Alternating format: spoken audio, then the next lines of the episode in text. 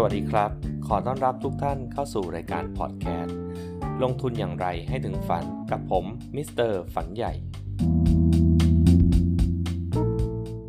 โอเคกลับมาพบกันแล้วนะครับสำหรับฝันใหญ่นะครับลงทุนอย่างไรให้ถึงฝันนะครับใน EP นี้เนี่ยผมอยากจะชวนทุกคนมาคุยในเรื่องนี้ครับเคยเป็นไหมครับว่าเราเองก็กังวลใจในเรื่องของเขาเรียกว่าอะไรอ่ะคืออยากให้เป้าหมายทางการเงินของเราเนี่ยมันไปถึงฝันให้ได้นะครับแต่ว่าในส่วนตัวก็จะรู้สึกว่าก็ยังรู้สึกว่าสนุกกับการที่เราจะต้องลงทุนอยู่นะครับไม่อยากให้ใครมากะเกงว่าเฮ้ยแล้วฉันจะหมดความสนุกในการลงทุนไหมฉันอยากจะซื้อสินทรัพย์ตัวนี้นะครับไม่อยากจะซื้อสินทรัพย์ตัวนี้หรืออยากจะลงทุนตามสไตล์ของฉันบ้างนะครับซึ่งตรงนี้ผมต้องยอมรับเลยว่าปัจจุบันเนี่ยผมเจอลูกค้าที่มีความต้องการในลักษณะที่ผมกล่าวไว้เนี่ยค่อนข้างเยอะดังนั้นเนี่ยวิธีการที่เราจะไปยังจะอยากจะไปลงทุนให้แบบถึงเป้าหมายของเราด้วยฝั่งฝันของเราด้วยแล้วเราก็ยังอยากจะมีการเอนจอยนะครับในการลงทุนของเรานะครับว่าเฮ้ยเราอยากจะแบบเลือกแบบของเราเพื่อให้เงินก้อนนี้มันไปถึงในมุมของที่ผมที่เราทำผมจะมาแชร์ประสบการณ์เรื่องนี้ว่าจริงๆผมก็เป็นแบบนี้นะเราก็สร้างพอร์ตการลงทุนออกมานะครับเสร็จปุ๊บเราก็ยังรู้สึกว่าเฮ้ยในวินัยการเงินเนี่ยเราก็ยังแบบมีข่าวมาตลอดนะครับช่วงนี้มีข่าวเรื่องของหุ้นเวียดนามนะครับหลักทรัพย์เวียดนามออกมาดีเนาะหรือว่าเกี่ยวข้องกับเรื่องของพลังงานสะอาดในประเทศจีนนะครับที่ออกมาเฮ้ยเขาก็เชียร์กันว่าเราก็อยากจะลงทุนบ้างนะครับถามว่าทำได้ไหมก็ต้องบอกว่าทำได้นะไม่ผิดเพียงแต่ว่าสัดส่วนของการลงทุนของสินทรัพย์ที่เราต้องการจะตื่นเต้นหรือเราจะเอนจอยกับมันนะครับมันต้องแบบเป็นสเตจเป็นลักษณะที่มันไซส์มันไม่ได้ใหญ่มากเพราะถ้าเกิดไซส์มันใหญ่มากแล้วมันเกิดการผิดพลาดในการลงทุนขึ้นมาเนี่ยลองนึกดูนะครับเงินก้อนนี้เราอาจจะแบบเป็นเงินที่เราต้องการใช้ไว้ในวันเกษียณ60ตอนอายุ60เนาะซึ่งเราจะต้องมีเงินสะสมไว้สักประมาณสัก30ล้านปรากฏว่าเรา all in เลยเราไป all in ตามพวก timing นะครับ technical เนี่ยมันก็ทำให้เกิดปัญหาขึ้นมาว่าโอเคในจังหวะที่ตลาดมันดีมันก็อาจจะได้เยอะแล้วในตลาดที่มันไม่ดีล่ะพอตลาดที่มันไม่ดีใช่ไหมเราก็อาจจะออกไม่ทันหรือตัดสินใจไม่ถูกแล้วจะทำยังไงตรงนี้มันจะเป็น point ครับเพราะว่าพอตลาดไม่ดีเนี่ยเงินตรงนี้มันก็จะหายเยอะเพราะว่าค่าความผันผวนในการลงทุนสำหรับท่านไหนที่ยังไม่เคยรู้จักว่าค่าความผันผวนการลงทุนเป็นยังไงนะครับใน EP ก่อนหน้านี้ผมมีพูดถึงเนาะค่าความผันผวนการลงทุนเนี่ยมันค่อนข้างสูงเพราะว่ามันเป็นสินทรัพย์ที่มีอัตราความเสี่ยงเยอะยิ่งเสี่ยงเยอะยิ่งความผันผวนมากนะครับหมายความว่ามันก็อาจจะแบบเวลามันเพอร์ฟอร์มได้ดีก็จะออกมาดีมากเลยแหละเวลาที่มันอันเดอร์เพอร์ฟอร์มเนี่ยมันก็ค่อนข้างที่จะ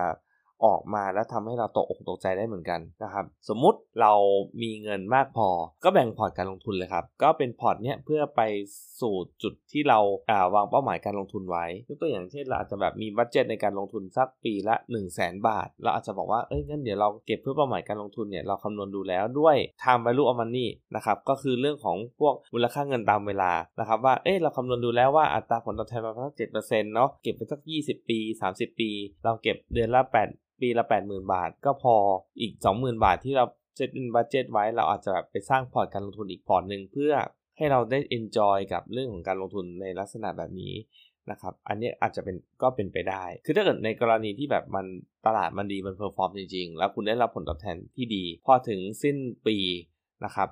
คุณก็มาทำการเกลี่ยพอร์ตก็คือเอาส่วนที่เป็นกำไรเนี่ยออกไปให้กับพอร์ตการลงทุนหลักในลักษณะการลงทุนลักษณะแบบนี้ครับเขาเรียกว่าเป็นตัว Core and Satellite นะครับก็หมายความว่าไงครับหมายถึงว่าเงินก้อนใหญ่ที่เราจะไปให้ถึงเป้าหมายการลงทุนเนี่ยเรายังอยู่ในเรื่องของวินัยการลงทุนยังทำ DCA อยู่ยังแบบใส่เงินลงไปอย่างสม่ำเสมอโดยที่เราอาจจะไม่ได้ดูเรื่องของ Timing หรือ Market Timing มากนักเพียงแต่ว่าข้อสำคัญของเรื่อง Core Asset เนี่ยหรือว่า Core Port ของเราเนี่ยมันจะต้องไปเน้นในเรื่องของ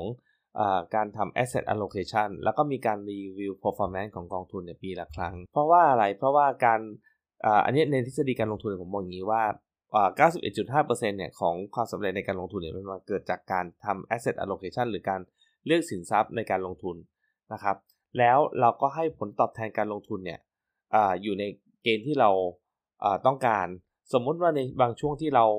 เกณฑ์นี้มันอาจจะหย่อนลงไปบ้างเนี่ยเราก็อาจจะมีการสลับกองทุนเพื่อให้หากองทุนที่เขามี performance ได้ดีกว่าเดิมนะครับมานะครับใส่ใน core port ของเราอันนี้ก็น่าจะเป็นลักษณะหนึ่งส่วนที่เป็น satellite เนี่ยมันก็จะเป็นการลงทุนในลักษณะของเชิง technical นะครับ technical ก็คือลักษณะของการที่สามารถลงทุนในสินทรัพย์ที่มีความเสี่ยงมากอาจจะต้องเฝ้าหน้าจอหน่อยนึงยัง enjoy กับการที่เราจะต้องลงทุนเองเลือกสินทรัพย์เองแต่ว่าก็ไม่ควรจะหลุดจากสิ่งที่เรากำหนด ไปตั้งแต่แรกไกลนักยกตัวอย่างเช่น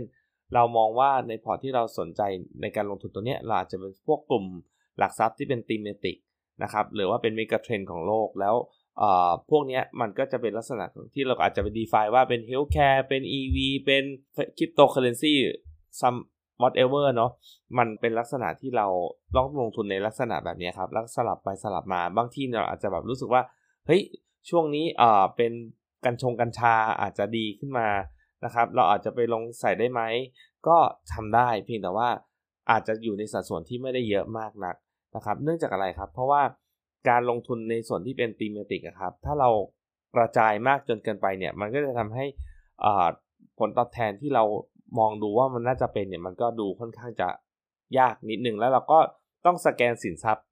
ต้องรีวิวสินทรัพย์แบบหวานแหมากนะครับอันนี้ก็จะไม่ค่อยแนะนำเท่าไหร่แต่เมื่อไหร่ก็แล้วแต่ในตัวส่วนที่เป็น Satellite เนี่ยถ้าเราลงทุนด้วยสิ่งที่เป็น Technical ก็ต้องยอมรับอย่างหนึ่งว่าเราก็ต้องดู Market Timing ที่ดีเมื่อไหร่ก็แล้วแต่ที่ตลาดมันดีมันเพอร์ฟอร์มนะครับก็Let Profit Run และเมื่อไหร่ก็แล้วแต่มีสัญญาณขายในเชิง Technical ก็ต้องห้ามถือไว้ห้ามมองว่าเป็นลูกรักคือข้อเสียของการทำลงทุนแบบนี้มันจะเป็นลักษณะของผู้ลงทุนเองแหละที่ผมต้องบอกว่ายังไงอ่ะเขาก็จะมีความค่อนข้างผูกพันกับสินทรัพย์เวลาเขาลงทุนนะครับว่าตัวนี้เป็นลูกรักนะคืออยากจะแบบซื้อ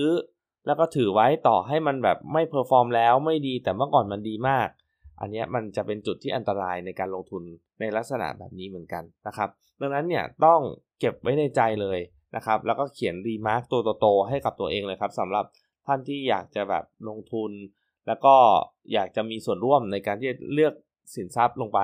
เป็นลักษณะของ Satellite แบบนี้มันก็ทำให้เราไม่เครียดผมก็ต้องยอมรับว่ามันไม่เครียดลดระดับความเครียดในการที่เราแบบต้องรอให้คนอื่นบริหารเงินตัวเองอะไรเงี้ยสักประมาณนึงเนาะแต่ข้อเสียของมันก็คือว่าเราต้องมีวินัยทางการเงินที่ดีมากๆถึงแม้ว่าวันนี้เราอาจจะไม่มีประสบการณ์หรือว่ามีทักษะในการลงทุนในเรื่องของการทำเทคนิคเนี่ยน้อยเราก็สามารถไปเรียนได้ครับพัฒนาความรู้ไปเรื่อยๆได้ในระหว่างเดียวกันก็อาจจะให้ที่ปรึกษาการเงินนะครับหรือว่าตัว financial planner เนี่ยเขาคอยให้ไกด์ไลน์นะครับบอกแนวโน้มหรือว่าให้คำแนะนำในการลงทุนได้บ้างนะครับแล้วก็ให้กรอบการลงทุนนะ